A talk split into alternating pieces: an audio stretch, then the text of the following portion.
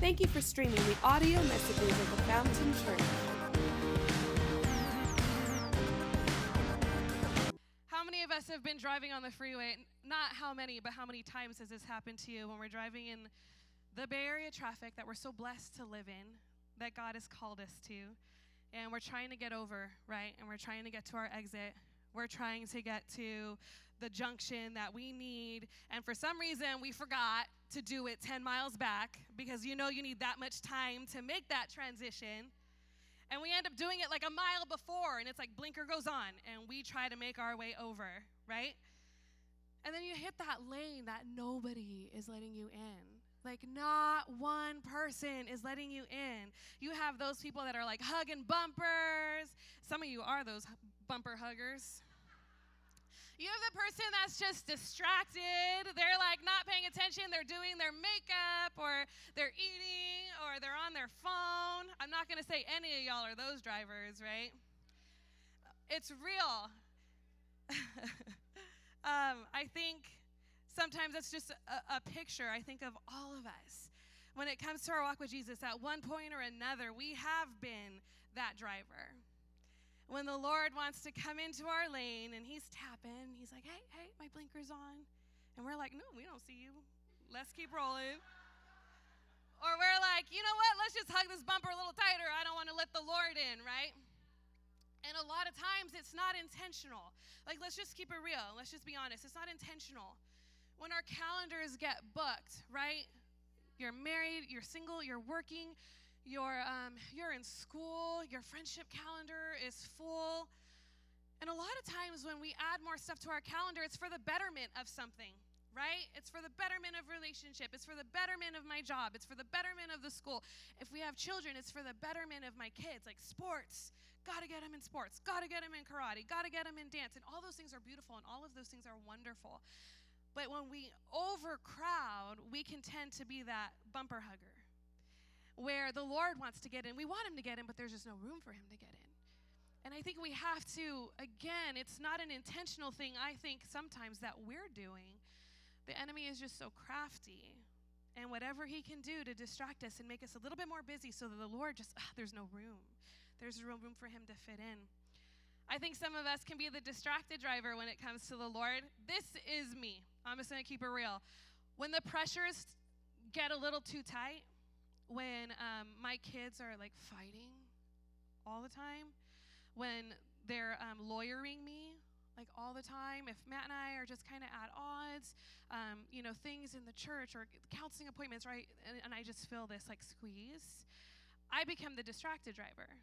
And I start driving, reading a book, watching Netflix, and flipping through Facebook. Like, that's what I start to do. I start to unplug from reality. I'm like, you know what? Like, we just, let's shut down everything around me. Let me just go to my room, lay on my bed, and just escape. Anybody else like to escape?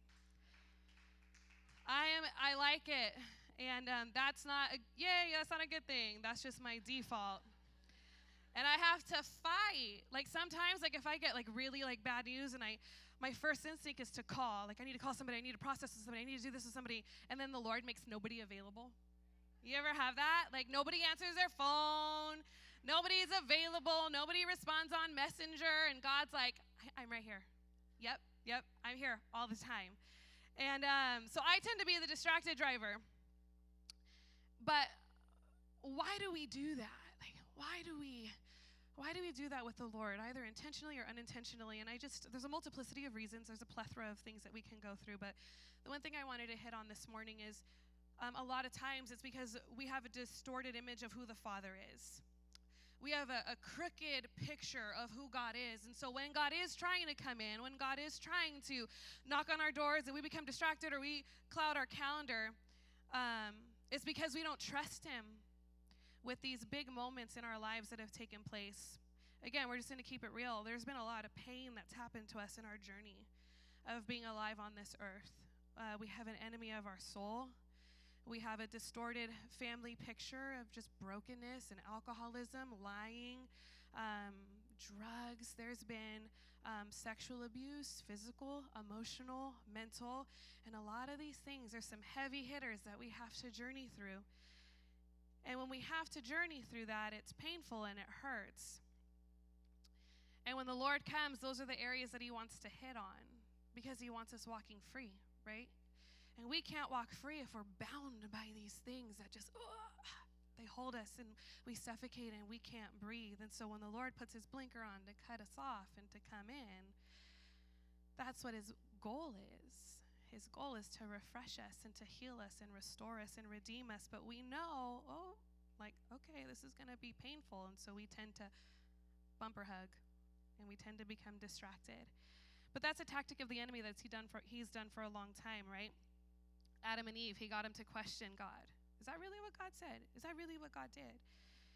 And when they questioned him, they didn't do what he said. They ended up biting that fruit, and here we are today. Thank you, Adam and Eve. We appreciate it. I had three children. My last one was 10 and a half pounds. Thank you, Eve. I appreciate that. That was not beautiful. I did not like that at all. Um, so when God comes in and when God wants to move, and then when we just don't give him the space or we don't want to listen or we don't want to obey what he says, man, in all honesty, lack of listening and obedience to Jesus is sin.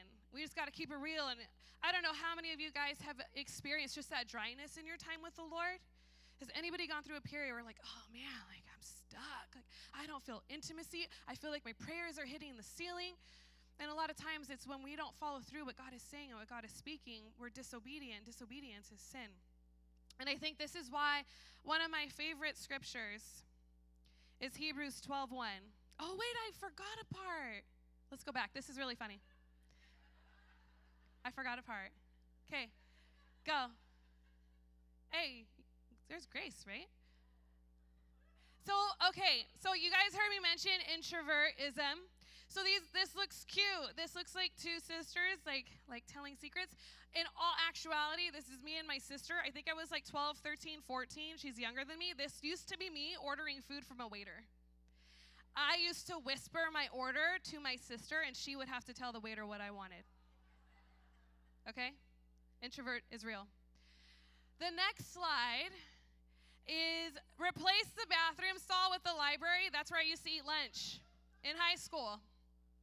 In the library. You guys can laugh. I'm not, I'm over it. Um, I used to eat lunch in the library, guys, because uh, I didn't know how to make friends. So if I walk away from you weird, don't judge me. I just am really like, oh, I don't know what to say. Okay. Um, the next one is public speaking. Hello. I almost did not graduate high school because I had to give a speech. It was worth me not graduating. And the only reason why I graduated is because I got detention. How? I don't know. I didn't say a word in class. I think it was God's grace. I got detention. And then, sorry, mom, I don't even know. You know the story. Um, there were three kids in detention. They didn't care. They were like talking, hanging out, spitting spitballs. And then the teacher was reading a magazine, and she was like, Go ahead, go. And it had to be like five minutes. It was like two minutes. I ran up there, I muttered something, and she's like, Okay, you passed. That's the only reason, seriously, I graduated high school, because it was like, if you don't speak, you're, you're not passing. And then this was going to lead to my Colorado story, but I forgot. This is me pre freedom driving and post. You know, you're, I don't like yell at people or like do like hand, like, hey, but I talk. Like, what are you thinking? Like, why didn't you use your blinker? Like, you almost killed me and my kids. And you know you're bad when your kids do it. Mom, that guy didn't use his blinker. Mom, that guy just cut you off. I'm like, oh, you know, I talk a lot in the car about other drivers. and then that led us to the car thing, okay, Colorado. Then that led us to uh, Bay Area driving, and now we're at Hebrews 12:1. We can go there.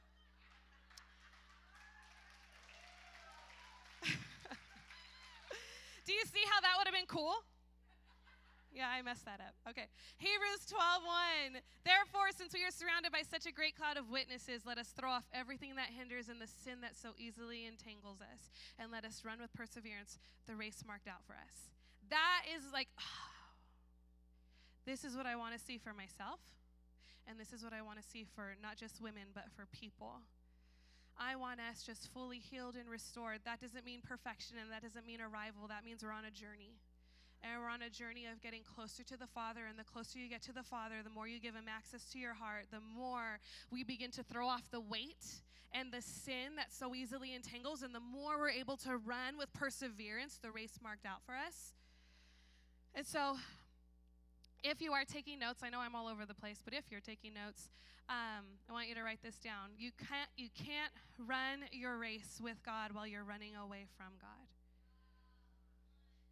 You, it is impossible for you to run your race with God while you're running away from God. And this isn't a question of salvation.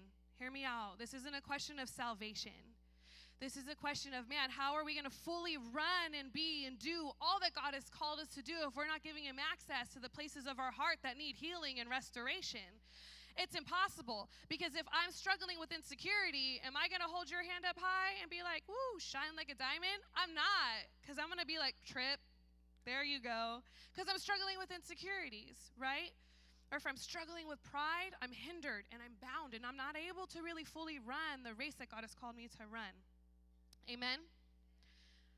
Um, we're going to jump in. We're going to jump into the book of Judges today. If you have your Bible on your phone or your Bible in your lap, go ahead and turn to the book of Judges, chapter 4. And while we're doing that, just give you a brief context of the book of Judges. Judges arose in Israel right after the time period of Joshua's death and right before Israel demanded a king and a monarchy, which was Saul, was the first king of Israel. Okay?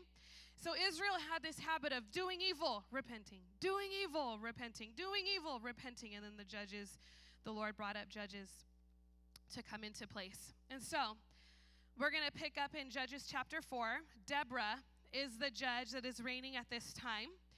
You have King Jabin, who was king of the Canaanites, and he oppressed Israel for 20 years. A heavy military oppression that had, he had 900 chariots, and Sisera was commander over his army. Now you go over to Israel, and we have Deborah, who steps in as judge. And then you have Barak, who's the military commander over Israel's army. They do not have 900 chariots. So let's pick up in Judges chapter 4, verse 4 through 7. Now, Deborah, a prophetess, the wife of Lapidoth, was judging Israel at that time. She used to sit under the palm of Deborah between Ramah and Bethel in the hill country of Ephraim. And the people of Israel came up to her for judgment she sent and summoned Barak the son of Abinoam from Kadesh Naphtali and said to him, Has not the Lord, the God of Israel, commanded you? Go, gather your men at Mount Tabor, taking 10,000 from the people of Naphtali and the people of Zebulun, and I will draw out Sisera, the general of Jabin's army, to meet you by the river Kishon with his chariots and his troops. And I will give them into your hand. That's Deborah asking Barak and just setting up here, obviously, what we can notice is some scholars believe that um, Barak was a little afraid, right? Because Deborah has to say, Has not the Lord said? Like, you already know this. We've already made it known. And so, as we continue the rest of this message, I just want to lay out a few things that we can really implement so that we can start our journey in freedom. And the first one is, and our lessons are going to come from Barak, not from Deborah. Surprise. The first one is freedom is attainable, but warfare is inevitable. Freedom is attainable, but warfare is inevitable. Ladies, when Barak was sitting there, no wonder he was scared. He's like, ah, I know Jesus is going to give us a victory, but what is this going to look like? Like, what is the sacrifice? What is the work? What is the warfare? What is this going to look like? I'm facing an army of 900 iron chariots of far superior military prowl than Israel had. So Barak was counting the cost.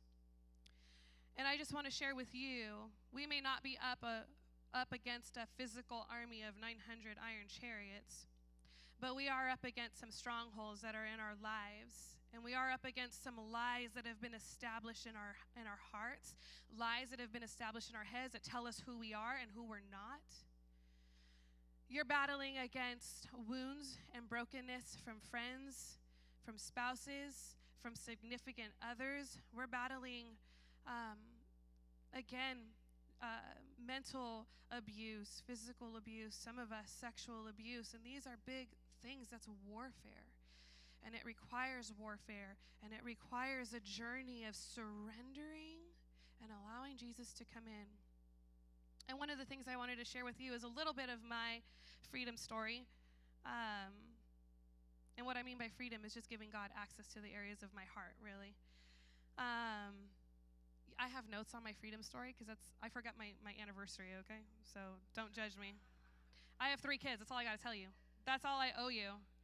So, yep, I love um, I love my freedom story, but my memory doesn't. Uh, okay. So, in my freedom journey, it was in a time in my life. I'm to give you a quick synopsis. Some of you who have already walked through freedom, you know this. The freedom is a small group that we have here at Fountain Church. So I'm to give you a quick quick picture.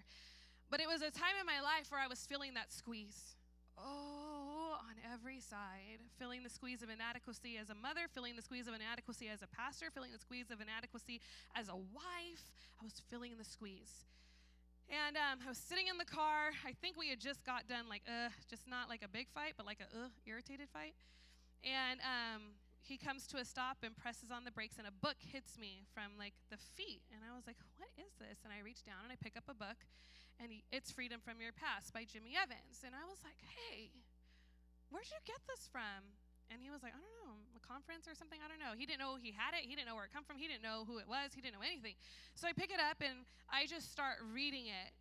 And God begins to wreck me as I'm reading this book. And He's showing me I was harboring unforgiveness towards somebody, and I didn't even know I was harboring unforgiveness. I thought I had forgiven him, but as He highlights it, I give him room to speak, and He just starts speaking to my heart. And then this time we were really fighting. It was like we are fighting. It was like 10 o'clock at night, and we're arguing. And don't worry, we don't argue like screaming loud curses, nothing like that. We're just in a moment. And when I get mad, my go to is shut down. Like, don't talk to me. Don't look at me. But you have to stay in the same room with me because I like you. Like, that's me. And so we're just, you know, going back and forth. And then he just stops and he stands up on his knees or, you know, sits up on his knees. We're in the bed and, and he just starts prophesying over me. And he's just like, You're a visionary. You're. And that's the only word I really remember. Sorry, Jesus. He just says, You're a visionary. And then I just went blank. And as soon as he says that, I just start to pour tears and I just start to cry. Because if you remember my before, that was my, I'm not lying to you. All of those pictures were a reality. I whispered my food order. I didn't want to graduate high school because I had to talk in front of people. I don't know how to engage in small talk. I was shy from birth. School dances? No. Why would anybody want to do that? And I remember getting asked, and I would just sit at the table. You want to dance? No. You want food? No. Like, no, leave me alone. I went my entire freshman year, sophomore year, with one friend and did not know her name. Guys, th- like, this is who you're staring at right now. God redeems, He's amazing. But God began to walk me through this journey. And so, because I thought that that's who I was, like, I'm just uncomfortable up here. I am uncomfortable in a small group. I'm uncomfortable by myself. I'm uncomfortable just all across the board. And so, because I thought this is who I am, I was like, I'm an administrator. That's right. I am an administrator. I will schedule you, I will plan your appointments. And I did that for Matt until he fired me. he was like, You're awful. he would have people coming to knock at his door, like, Hi, I'm here for my appointment. And Matt's like, What appointment? and I was like, Oh, yeah, I forgot to tell you. you have an appointment. I'm not lying. I'm not lying. This happened a ton of times. And he was like, You're not really good at this. And I was like, No, I really am. And I tried. I tried and I tried. And I failed every time. And so that night, he's telling me, You're a visionary. And he said, Your whole life, you have tried to fit and become something that you're not because of lies that you've believed about who you are and it shattered me and it was painful And then I'm sitting there like, if I am a visionary, what does that mean? I was like, I don't even, now I'm really stuck because what does that even, like, how do you do that? And so I remember sitting there and I, I was weeping. And I remember this journey of freedom. Ladies, it was warfare. I had to go and I had to fight and I had to fight for my time with the Lord. I had to hear from heaven. I had to grieve. I had to lay down ideas of who I thought I was. And really, what had happened is I don't know what happened when I was a kid that made me so shy. My mom was shy. Maybe it was genetic. Maybe it was just a, a, characteristic I picked up and I took it to that level. But I do know this it was a lie that the enemy fed me and I ate it. And as soon as I ate it, he developed a stronghold in my mind. And, and it was no longer, hey, I, I know it was a lie and this is how I'm gonna operate my life. It was, it became a lie and it became me. And so I operated from that place not knowing this isn't who I am. It was a lie I believed a long time ago, but I adopted it like it was my own thoughts. Um, and so, your freedom journey, whatever it is, you may be super extroverted, and that is awesome. You may be super introverted, and that is awesome. But all of us have a story, and all of us have a journey to go through. There's a lot that God ha- had to um, unveil in myself. I felt like there was a brief moment when I was in high school where I was like, Lord, I'm not, I'm not like dainty. This is my mom's. I want to come in a t-shirt and jeans and and I remember as a high schooler I was in sports. I was awkward. I like just, you know, and and I questioned just all of how God made me and all of how God wired me and I questioned like what did you do with me? Who am I? And I started to doubt just so much more who how God wired me and what he had in store for me. And so your freedom journey, whatever it is, it's going to take on a multiplicity of things. But you need to lean in and you need to press into the Lord and you have to prepare for warfare. And don't be afraid of the things that God wants to bring up. Don't be afraid of that stuff. He's going to highlight something and you're going to be like, "Oh man, I buried that a long time ago." And the Lord is like, "But you didn't you didn't kill it." And this is something that I need to bring up so that we can kill it once and for all. Amen. One I didn't journey alone. I had my husband. I called a pastor friend of mine. And so that leads me to the second portion of walking free is you need to walk with a warrior. You need to walk with somebody who has not traveled your same road because that is infinitely impossible but you need to follow somebody who's a couple steps ahead. And you have to be okay with that, ladies. We're all on a journey. Like, it doesn't matter. I don't care if you've been walking with Jesus for a week or 50 years. We're all on a journey and we're all in different seasons in our walk with the Lord. And so I cried out for somebody. I need help and I'm an introvert. Do you know to pick up that phone to make that call? And I struggled with pride. To pick up that phone and be like, I'm a mess. I paced that room for minutes. Like, is it worth it? Do I do I really need to make this call?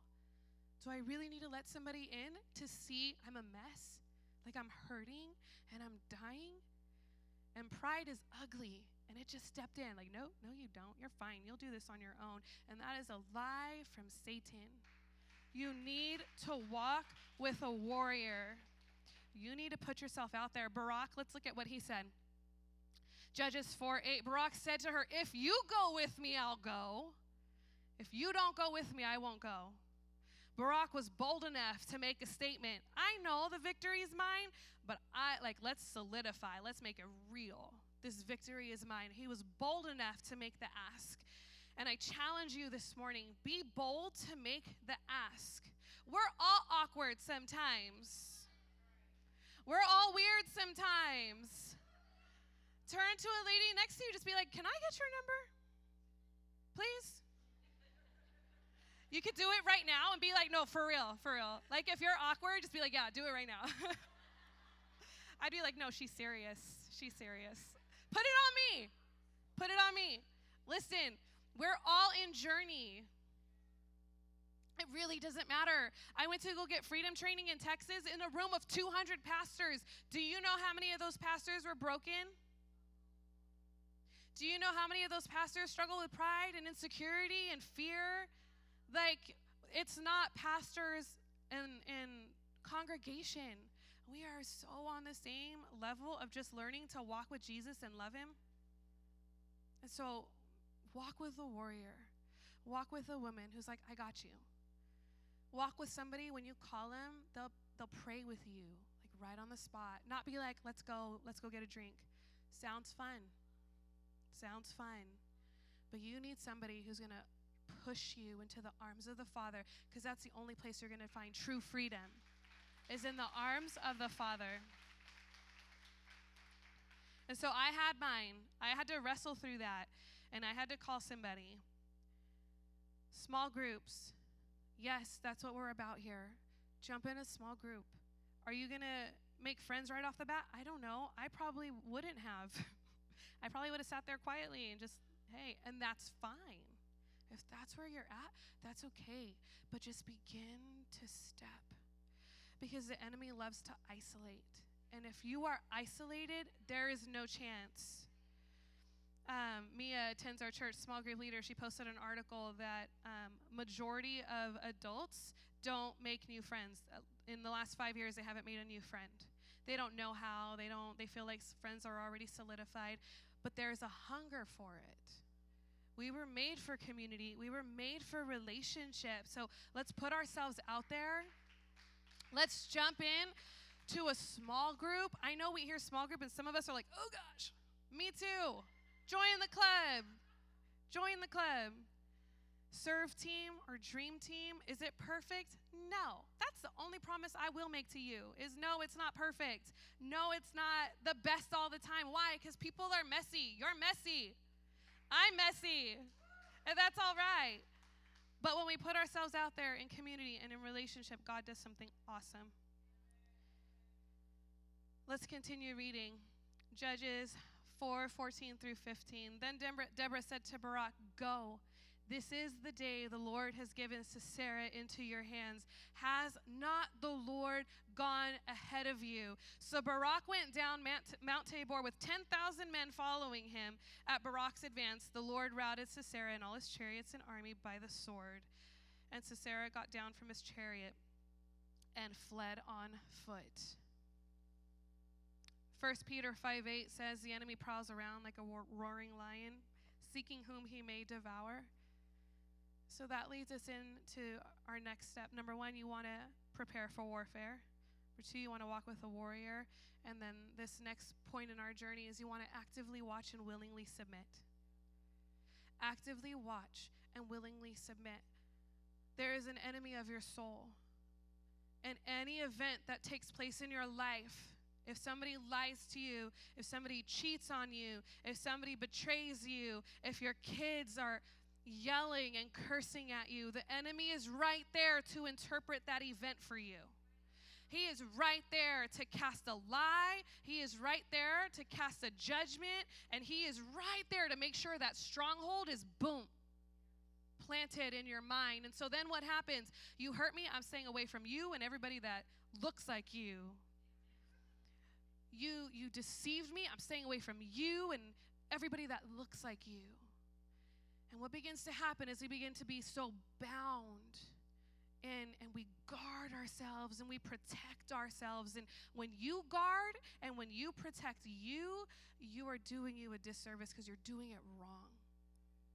You're keeping everybody at an arm's length and you're not letting anybody in because you're hurting. But when god protects you and when God restores you, you're able to open yourself up over time with wisdom and be vulnerable again and let people in again because you know you are not your protector, you are not your defender. God is.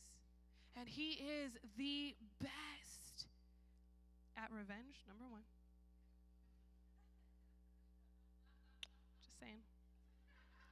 Hey, David said it. He was like, Lord, get my enemies. But when we when we start to let Jesus just uh, melt over us, we start to pray for mercy for them, for grace for them.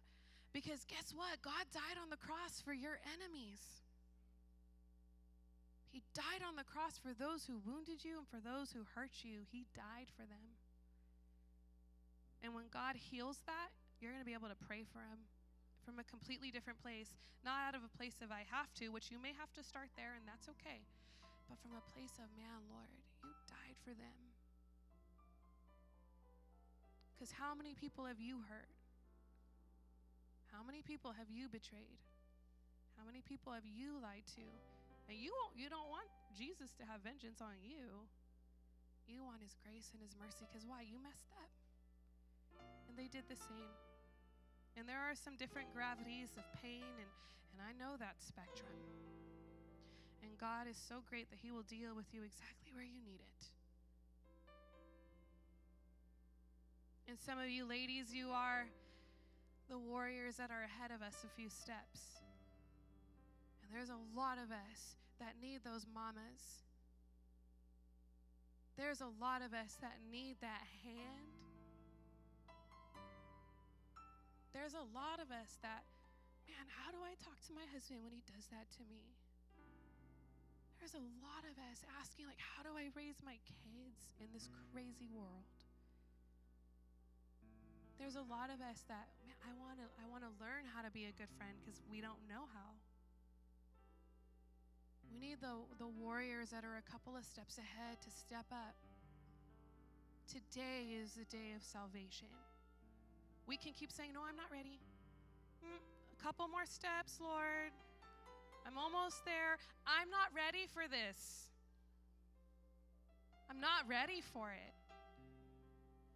Have you guys ever said, anybody ever asked you for something and it's like five weeks away and you're like, yeah, sure, got you. And then it's here and then you're like, oh gosh. Yeah, that was me. I was like, yeah, sure. Oh gosh. You're never going to be ready to fully step in to help somebody else. But how God meets you in your step is incredible. And it creates such a dependency on the Father because you know, oh Lord, I don't know what to do. I don't know what to say but my dependency on the Father is so heavy. And yours will be heavy. But if you are that couple of steps ahead, please grab a hand. Grab a hand of somebody who's a couple of steps behind. And in closing, Judges chapter 4, verses 4 through 7. On that day, Deborah and Barak, son of Abinoam, sang the song.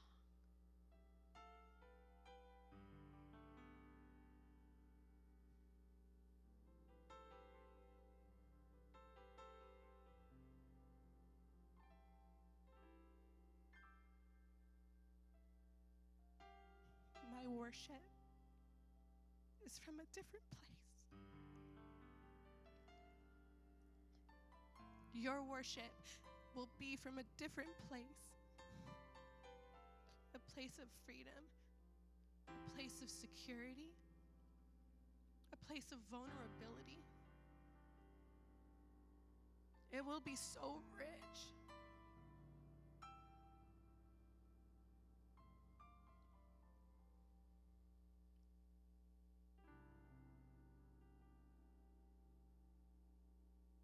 Another thing that you're going to want to do is, again, you're going to want to warfare. But you're going to want to make sure that you honor your friends and you worship the Lord. We're here to honor each other, to lift up each other, to encourage each other in our journey and in our fight. But the worship belongs to Jesus.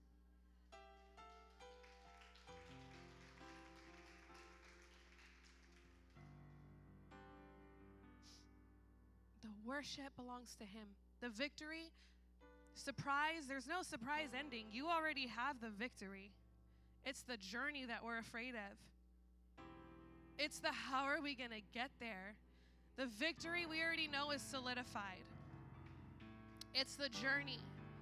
But when you find somebody and you partner with somebody and you do life with somebody and you trust somebody, it's so worth it. I'm able to stand up here not because I'm an eloquent speaker, not because I'm not going to get my slides all mixed up, which I did, just in case you didn't know I did. I'm standing up here because I've said yes. And it's not perfect and it's not polished. It's just a yes in your mess. That's it. That's all God is wanting is just a willing heart. Yep, i will go. Yes, I will do it. And the victory, I'm going to honor my friends, but I'm going to worship Jesus because he had it all along. Amen.